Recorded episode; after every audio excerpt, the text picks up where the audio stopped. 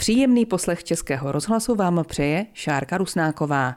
S dnešním Kdo umí, ten umí se vypravíme do Chrudimy, nebo jak místní říkají, do Chrudimě.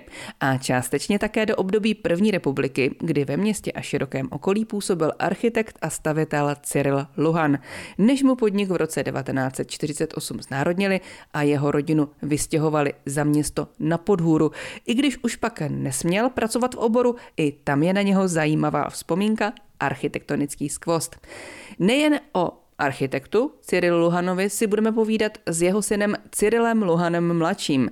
Ten nešel plně ve šlépějích svého otce, ať se stavitelstvím zabýval. Bylo to stavitelství trochu jiného druhu. I to uslyšíme v dnešním Kdo umí, ten umí. Stejně jako nesmírně zajímavý a poutavý příběh jeho rodiny, která se musela potýkat s nepřízní tehdejšího režimu. S dnes 93-letým Cyrilem Luhanem mladším jsme se potkali v Chrudimském archivu, kde tráví mnoho času. Připravuje knihu o svém otci a stavební historii Chrudimy. My se s panem Cyrilem Luhanem potkáváme v archivu v Chrudimi. A to proto, že on tady má spoustu práce. Pane Luhane, dobrý den. Je to tak, že tady máte spoustu práce? Já tu mám spoustu práce za sebou, dělám na tom už sedm let ale bohužel mám ještě spoustu práce před sebou, což jsem zjistil teprve teď, když už mám ty věci dost daný dokupy a teď jsem objevil teprve zdroje dalších informací, které si myslím, že jsou nezbytné, abych je ještě probral a teď právě jsem v té knize zjistil, že tam je 919 položek, který musím ještě nějakým způsobem prohlídnout, vidět, posoudit nebo něco takového. A jsem z toho dost nešťastný. Musíme říct, co vlastně tady zkoumáte. Já jsem se rozhodnul, že se píšu stavební historii výstavby Chroudimě. Protože to je obrovská doba, tak jsem si z toho vzal ten čas, kdy tady v Chroudimě působil jako stavitel můj tatínek architekt Cyril Luhan. Od 22. listopadu 1930 do znárodnění v roce 1948. A pak ještě má eh, na svědomí v dobrém slova smyslu ještě zastávku na podhůře. Ano, ta zastávka za podhůře, to je taková jeho labutí píseň, protože když tam bydleli a jezdili každý den do práce, do Chrudimně, on, manželka a dcery do škol, tak trpěli samozřejmě při tom čekání na autobus na hostinný rozcestí, kde fouká a nebylo se kam schovat, tak vznikla myšlenka, proč tomu nejít naproti a něco sám nepodniknout, ale on jako bývalý kapitalista neměl naději, že by jako mohl něco sám prosadit. Takže se domluvil se sousedy a vzala to za svý 15. organizace KSČ, místní organizace, a ta podala tu žádost a prosadila její provedení. A takže dali eh, ruce dohromady, táta jako zedník tam spolupracoval s dalšími eh, asi pěti pracovníky a podařilo se jim vybudovat tu krásnou zastávku, jejíž obrázky jsou teďka v tisku anebo i dokonce v televizi. A to proto, že je navržena na památkově chráněnou. Ano, je to mezi těmi boudami, které se vyskytují jako zastávky, opravdu něco ojediného. Je to nejen krásné, ale je to velice funkčně uděláno i úsporně stavebně. Je to tenká deska betonová, podepřená čtyřmi sloupy do venku a provedená jako zeď s zakulacenými kraji po straně, aby vzniknul ten prostor opravdu chráněný před počasím. A to provedení je opravdu čistý funkcionalismus, by se dalo po stavebnicku říct, je to dobová tendence, která byla dána pokrokem techniky, železobeton, kovový konstrukce a jejich spojení právě, což táta dovec vypočítat, dovec to jako i tam s těmi lajky v podstatě docela dokonale provést. Teď mluvíme o době 60. let 20. století, kdy už váš táta nesměl tvořit, takže předpokládám, že to bylo tajné. To jeho jméno bylo utajováno, jak to jenom šlo a teprve teďka v poslední době, kdy už jako máme zase určitou svobodu, tak se na tyhle ty věci znovu přichází a,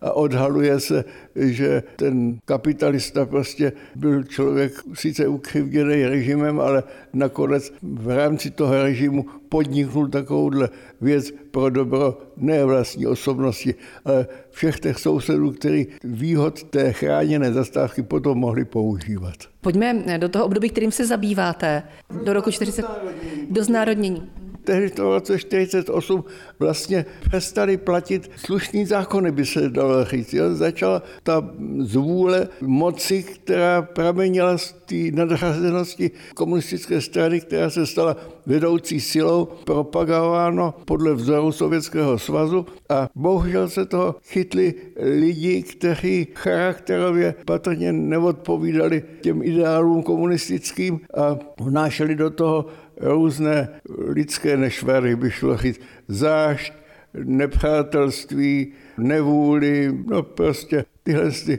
špatnosti, které otrávili mnoho lidí doživotně.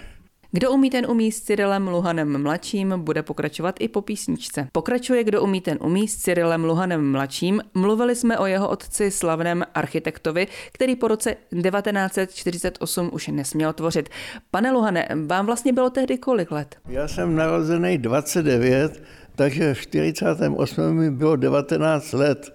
Nejkrásnější věk člověka, který je zamilovaný, má spoustu energie a vůle jít na tu vysokou školu a tam uspět a potom nějak se uplatnit v životě. No. A vy si vzpomínáte na to, co ta vaše rodina musela tehdy v souvislosti s tou změnou režimu prožívat? To znárodnění v roce 1948 bylo v únoru. Bylo podníceno tím, že na schůzi závodních rad se udělalo usnesení, že všechny podniky, které mají víc než 50 zaměstnanců, podléhají znárodnění. A to provedení tohohle z toho usnesení dostali za úkol ty předsedové závodních rad, aby je provedli v místě. Takže tuhle ten přerod nebyl žádný státní zestátnění. To byl čistě puč, který provedli skupiny místních organizací KSČ musím říct, že tehdy si pamatuju, jak táta telefonoval nejdřív kolegům do Hlinska Kleinovi a, a do Pardubic a poptával se, jak oni se k tomu stavějí a, a všichni jako řekli, no nedá se nic dělat, to je celostátní akce, proti který se nedá postavit. Byli takoví lidi, kteří se proti tomu stavěli, jako třeba ve Slatinanech dostálek. No ale byl zavřený, dali ho do kriminálu, že se příčil. Táta sice mohl být ještě asi rok jako národní správce v tom podniku, který vzniknul z naší firmy, aby se dokončily stavby, které začal, třeba ve Slavicích velká mašta pro koně ve Slatinanech pěstované. Na té stavbě jsem dokonce já působil jako takový polír nebo o prázdninách, o, o, o tři měsíce prázdninách mezi gymnáziem, který jsem ukončil v květnu a v září někdy jsme nastoupili na vysokou školu do, do Prahy. Naštěstí ty přijímací hovory na vysokou školu o přijímání ještě nepostihli ty komunisté a podařilo se mi se tam jako zapsat. A to, když jsem tam přišel k tomu zápisu, tak tam na děkanství seděl úředník, který se jmenoval Štechr. A ty noví tak jako přišli a to, když to já jsem trošku poslouchal v té frontě, věděl jsem to, že se jmenuje Štechr, tak když jsem přišel na radu, tak jsem řekl, dobrý den, pane Štechr, to se rád, že, že tady je duše zpřízněná a podobně. A on listoval tím materiálem a povedal, hochu, tohle tady nemůžeme nechat. Tam byl eh, velice tvrdě napsaný posudek, který nedoporučoval studium od místní organizace KSČ a vzal ten papír a klidně ho zmačkal a hodil do koše. Teprve dneska nebo v těchto dnech jsem přišel na to, že pan Štecher schodí mě to jsem vůbec netušil. Celou tu dobu, co jsem tam byl, jsem netušil, že pan Štecher schrodí mě. A teprve teď, když tady prohlížím domy a jejich obyvatele jména, tak jsem na to jméno narazil a teprve si uvědomil celý, jak to tehdy bylo. Takže vám vlastně Chrudimák pomohl? Chrudima, který tátu zřejmě znal, nebo aspoň to jméno znal, nebo firmu znal, tak pomohl. No. To je krásný příběh. Váš otec tedy pro tu Chrudimu udělal mnoho. Tatínkovi se podařilo od toho roku 1930, kdy začal, do toho roku 48, kdy mu to bylo zatrženo dál, postavit asi 150 objektů. Mezitím stovku, skoro stovku rodinných domků, ostatní jsou čížovní domy, eh, vodárna, hospody, řemeslnické dílny a takové věci. Na, na vesnici vesnický hospodářský stavení. Takže Chrudim a okres Chrudim, dá se říct? Ano, působil táta dost v širokém rozsahu.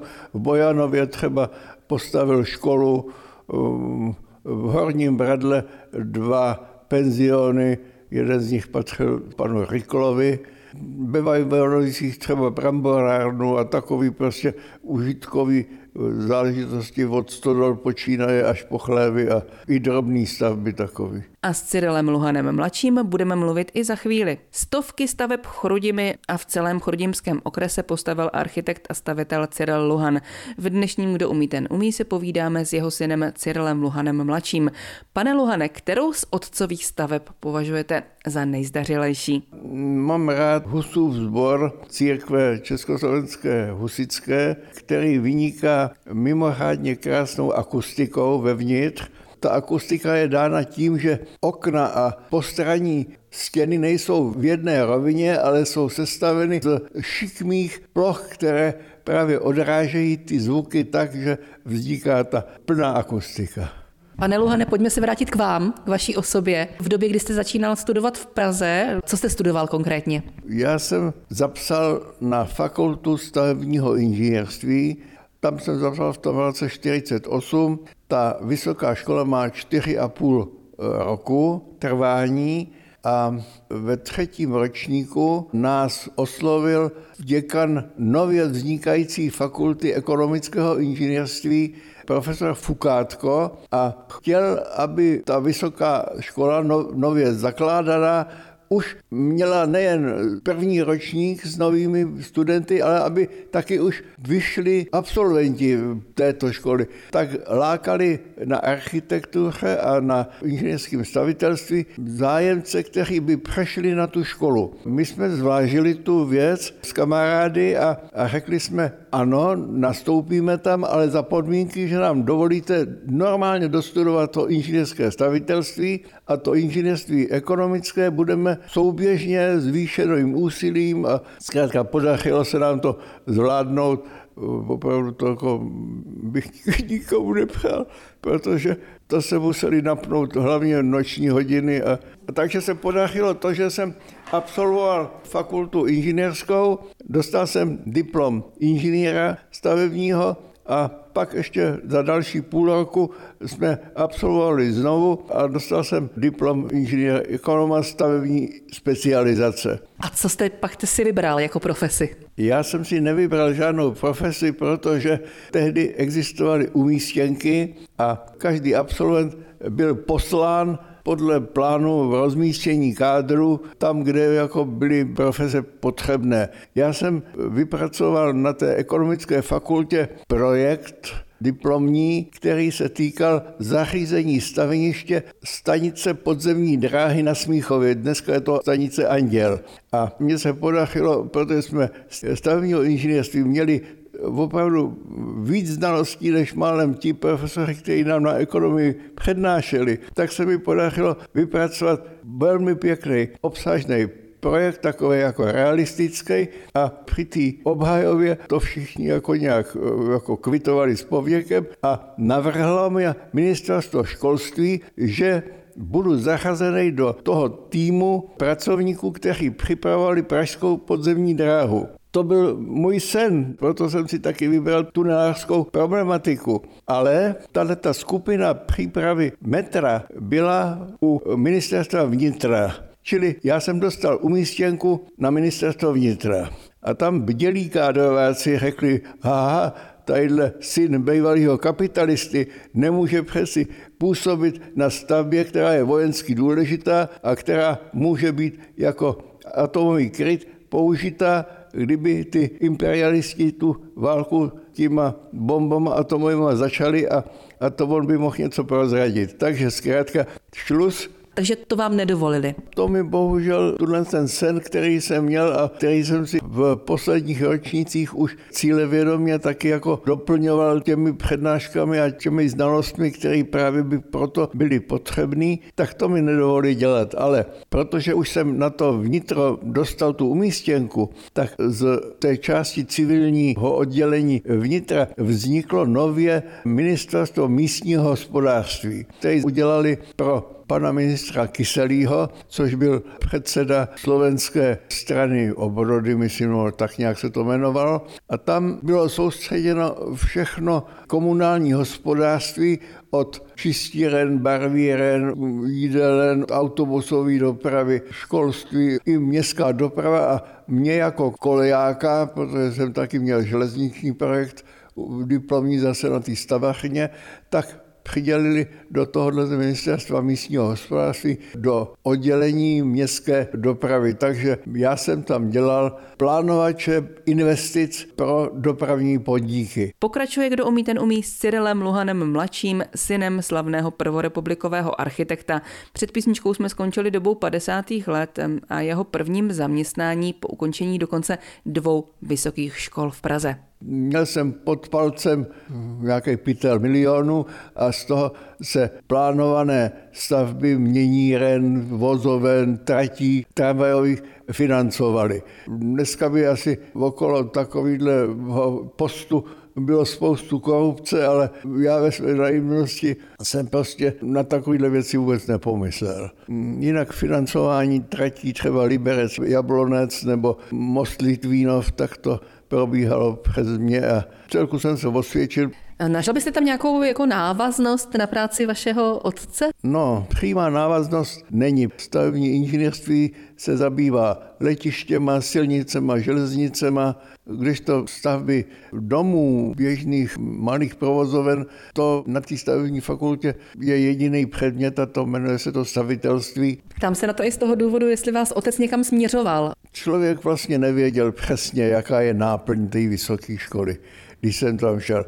Já, když jsem s tatínkem chodil na stavby, tak jsem tak nějak byl vychováván k tomu, abych mohl převzít firmu, až budu velký. A taky bylo to legrační, smáli se mi, ale já jsem se představil, já jsem Cyril Luhan, stavitel maličký. ale hodili se mi ty zkušenosti, které jsem nabil v mládí na těch stavbách tátových k tomu, že když potom švagrová si koupil auto, tak se mi prostě dovedl postavit vlastníma rukama garáž třeba u baráku. Víte, to jsme úplně zapomněli, že vlastně vy jste byl asi vychováván k tomu, abyste tedy převzal tu otcovou firmu. Ano, a možná i taky proto, že tatínek architekt Cyril Luhan a já jsem dostal taky jméno Cyril, aby se firma nemusela převalovávat. A máte taky nějakého syna nebo vnuka Cyrila? Pokračuje to jméno? Ne, nemám syna Cyrila, mám syny Petra a Jiřího, protože firmu žádnou nemám a nepotřebuji, aby, jim, aby se firma nemusela převalovávat. Pokračují nějak vaši synové v nějaké rodinné tradici toho stavitelství nebo inženýrství? Ne, dával jsem jim zcela volnost. Nejstarší syn Petr, ten si zvolil být kuchařem a bylo to proto, že už jako malý kluk si sám často něco kuchtil. A druhý syn Jiří, to je zase takový intelektuál, který ležel v pořád v knížkách a maloval, směřoval trošku k tomu, že bude malovat, že bude malířem, ale potom pochopil, že to není profese, která by eh, byla příliš jako pro život vhodná, tak je knihovníkem, prostě stal se knihovníkem ve státní knihovně a, a má na starosti takový ty staré fondy. A když já potřebuji tady k svýmu studiu něco vyhledat, nějakou literaturu, tak v, ně, v něm mám velkou oporu. Tak jsme se zase oslým můstkem dostali k tomu, co vy tady hledáte v tom archivu. Nejdřív jsem se rozhodl, že se píšu všechny stavby, které táta v Chrudimi postavil. To byl takový reálný cíl nepříliš velký. Těch 150 domů bych asi zpracoval velmi rychle. Ale protože jsem si řekl, když řeknu, že táta postavil 150 domů, tak sice to číslo přes stovku každýho eh, jako udiví, ale vůbec nic to říká o tom, jaký podíl vlastně z celkový té výstavby to je. Tak jsem se nakonec rozhodnul dělat všechny firmy a všechny stavby, které se v Chrudimi za tu dobu od roku 30 do 48 postavili, abych uměl právě ten podíl tátův velký podíl vyčíslit exaktně. Jako inženýr prostě chci to vidět v číslech. Chci udělat knížku. Pane Lohane, my si tady teď listujeme nějakým dokumentem, který vy jste vlastně stvořil. Co to je? Jsou tady fotografie? Je tady nějaký text? To je text, který jsem připravil jako takový článek o činnosti mýho táty do chodinských vlastivědných listů. Jste mi tady zrovna ukazoval dům číslo popisné 510, takže tam se narodila vaše sestra mladší, jste mi říkal. Ano, já mám dvě sestry, o čtyři roky mladší Lidušku, který se říkalo Dunka, a o dalších pět let mladší eh, sestru Haničku. Ta Dunka žije teďka v Pardubicích, byla udržalová a Hanička se jmenuje teďka Nábilková a žije v Přerově u Brna. Kdo umí, ten umí s Cyrilem Luhanem mladším, bude pokračovat i za pár minut. Cyril Luhan mladší, syn slavného chrudimského prvorepublikového architekta, stále v dnešním Kdo umí, ten umí. Pane Luhane, vy jste ročník 1929, jste stále plný sil, stejně jako vaše jen o něco mladší sestry. Máte na to nějaký rodinný recept? Čím to je? To je zřejmě zásluha různě namíchaných genů z rodičů a prarodičů a tak dále. Tak eh, například můj dědeček Kulhánek se dožil 99 roku, jeho maminka 102 roku, takže tam zřejmě nějaký ten kořínek z dlouhověkosti vězel. Z té státové strany je to zase taková zdravá větev bývalých dávných mlinářů, čili to byli lidi taky obvykle velice zdraví, čili tohle jsem si dělal pro rodinnou kroniku. A co říkají vaše děti a, a vnuci na, na tu vaši rodinnou kroniku? Oni vůbec nechápou tu dobu té nadvlády komunistů a ta vláda strachu a nespravedlností. Moje sestra měla dcerku, bydleli na té podhůře a k zápisu šli samozřejmě na tu nejbližší školu, která byla u zastávky autobusu. Tam byla přijata, ale komunisti zapracovali a přidělili ji do školy, která byla nejvzdálenější od... To byl naschvál, vyslovený naschvál. Jenom proto, aby rodinu bývalého kapitalisty Bůh ví, proč prostě trestali za to, že, že obstarával práci lidem a stavěl dobrý baráky, no.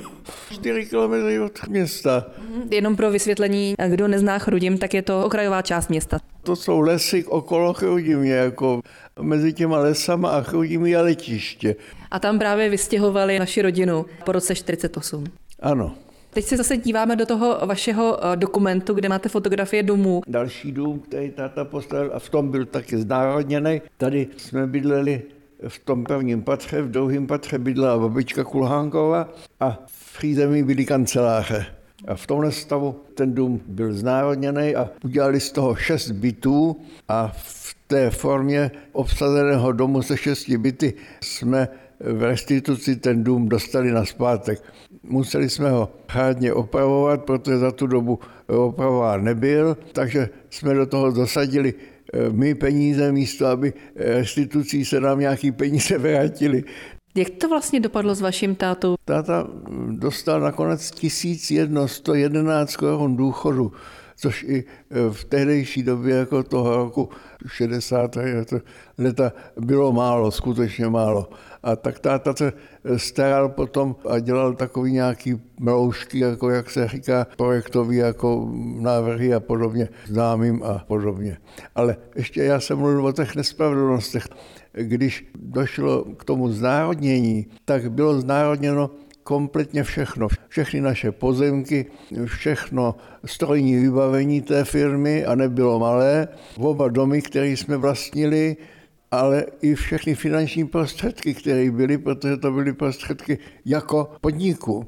Takže když byla reforma, tak my jsme si museli půjčit na to, abychom měli za to vyměnit nové peníze. Tak jsme byli jako ochuzení nebo zdeptaní. A když se pisovali tyhle příjmové a druhé položky, tak na chod podniku se buď vydělalo, a to byl vždycky takový, taková sinusoida. Stavělo se, byly velké výdaje. Dostavělo se, dostala se odměnu za to vystavění. Byly peníze. Jo? Takže to pořád jako v rodině bylo, že bylo v období, kdy, kdy jsme měli peníze a, a byly v období, kdy bylo těžko jako daleko do kapsy, jak se říká.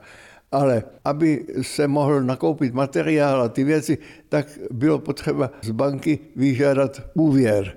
Poslední úvěr, který táta z banky si musel vzít na výstavu už tehdy dvouletkových domů, v době z toho znárodnění, už se stavily ty domky dvouletkový, tak ten, ten úvěr, který byl vysloveně jako pro chod toho stavebnictví, nebyl uznán jako dluh firmy, ale bylo to prohlášeno za jeho osobní dluh a byl srážkami z platu přinucen ten dluh umrhovat.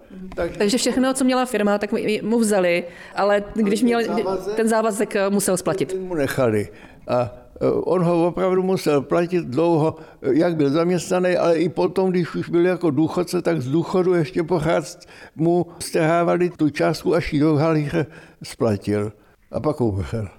Kdo umí, ten umí pokračuje. Povídáme si s Cyrilem Luhanem mladším, synem architekta a stavitele Cyrila Luhana. Pane Luhane, vzpomněl jste si na tatínka, co by tomu říkal, když přišel rok 1989? To bohužel se toho nedožil. To by byl býval asi určitým způsobem bral jako satisfakci, ale zpátky už ty věci stejně se nedaly. Podnik, který byl oceněn hodnotou 4 milionů korun tehdy v tom roce 48, tak z tohohle z toho zabaveného majetku jsme nedostali nic na zpátek to, že nám dali vybydlený dům a druhý, který se nedal restituovat, protože už byl několikrát prodaný soukromníkům, tak eh, za ty jsme dostali nějaké akcie restituční. Ty jsme sice potom prodali státu, ale jako bylo to jenom pár korun z toho. Zůstává třeba aspoň ta vzpomínka na, na vašeho tátu v podobě těch domů, které tady jsou. Husův sbor, ten je tu do dneška vlastně a řada dalších. Ty domy jsou opravdu tady v Chodimi stále funkční. Několik domů bylo zbouráno v rámci přestavby třeba Kateřinského předměstí a výstavby těch věžáků, které tam v Husově ulici za hotelem Romania vznikly. Některé stavby byly takzvaně upravovány k potřebám jak se viděla tady eh, přestavbu ty vily 572, anebo teďka přestavba vily Kadechávkovi, která byla nahoře v Václavské ulici, takže nevždy se dodržela ta původnost. Bohužel právě všechny ty přestavby byly jenom ke škodě architektonické ceny těch domů, které byly jako navrženy velmi citlivě k prostředí a, a k okolí a tak dále. A tyhle ty přestavby, které udělali teď, tak jenom to pokazili. Co vy jste po něm podědil, po tátovi? Asi nic. Leda to, že jsme ve stejném znamení v Kozorohu a že máme trošku podobnou povahu neusnupnosti a, a cíle vědomosti a pracovitosti a nechci se tak jako moc chlubit. Jsem opravdu špatný odlitek tátu, to se nepovedlo. no, já myslím si, že všichni naši posluchači, že nebudou souhlasit s tím, co říkáte. Ale chtěla bych se ještě zeptat, vy žijete v Praze. Cítíte se ještě chrudimákem? Já se velmi cítím chrudimákem, do jak pořád jezdíme. Já jsem se přiženil do domku rodinného, který patřil rodičům mé ženy a po smrti těch rodičů, jako to máme ve zprávě my. Takže se sem vracíte z té Prahy?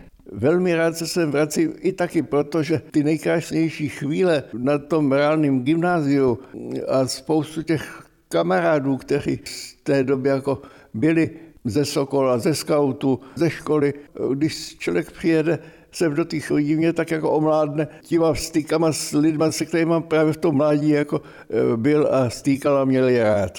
Pane Uhane, takže teď ještě máte spoustu práce, tu knihu, kterou chystáte. Ano, já už mám v podstatě pohromadě materiál i jeho zpracování do těch tabulek z určitého druhu podkladu, který jsem tady v archivu objevil, Byly to podklady berní zprávy žádostí o úlevu placení daní. Není tady v archivu archiv města, který ze stavebního odboru je taky velice rozsáhlý a obsahuje tyhle ty materiály, ale město to do archivu ještě nepředalo, něco mají u sebe, něco předali a právě to, co předali, tak archiv ještě nemá zpracovaný. A teprve dneska se mi dostal do ruky seznam, který bych býval potřeboval mít před těmi sedmi lety. No.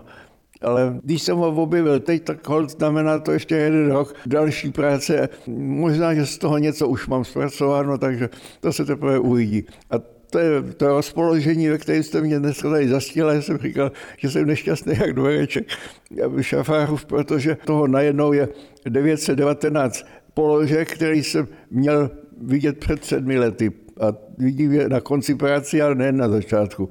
Ale nic, už jsem se rozhodl, že si to vyfotografuju. Fotograficky si jako ty stránky tady z archivu převezmu, doma si je zvětším a, a prohlídnu a, a zpracuju. Tak já vám přeju hodně sil, zdraví samozřejmě a věřím, že to půjde. Moc děkuji za rozhovor. Já se stalo, já jsem v podstatě u této práce rád, protože eh, je to věc z mýho oboru, je to věc citově svázaná s prací mýho táty, je to svázáno s tím krásným prostředím města Chrudimě a, a v těch Chrudimě já jsem rád. Říká Cyril Luhan mladší, host dnešního Kdo umí, ten umí, pořadu, který připravila Šárka Rusnáková.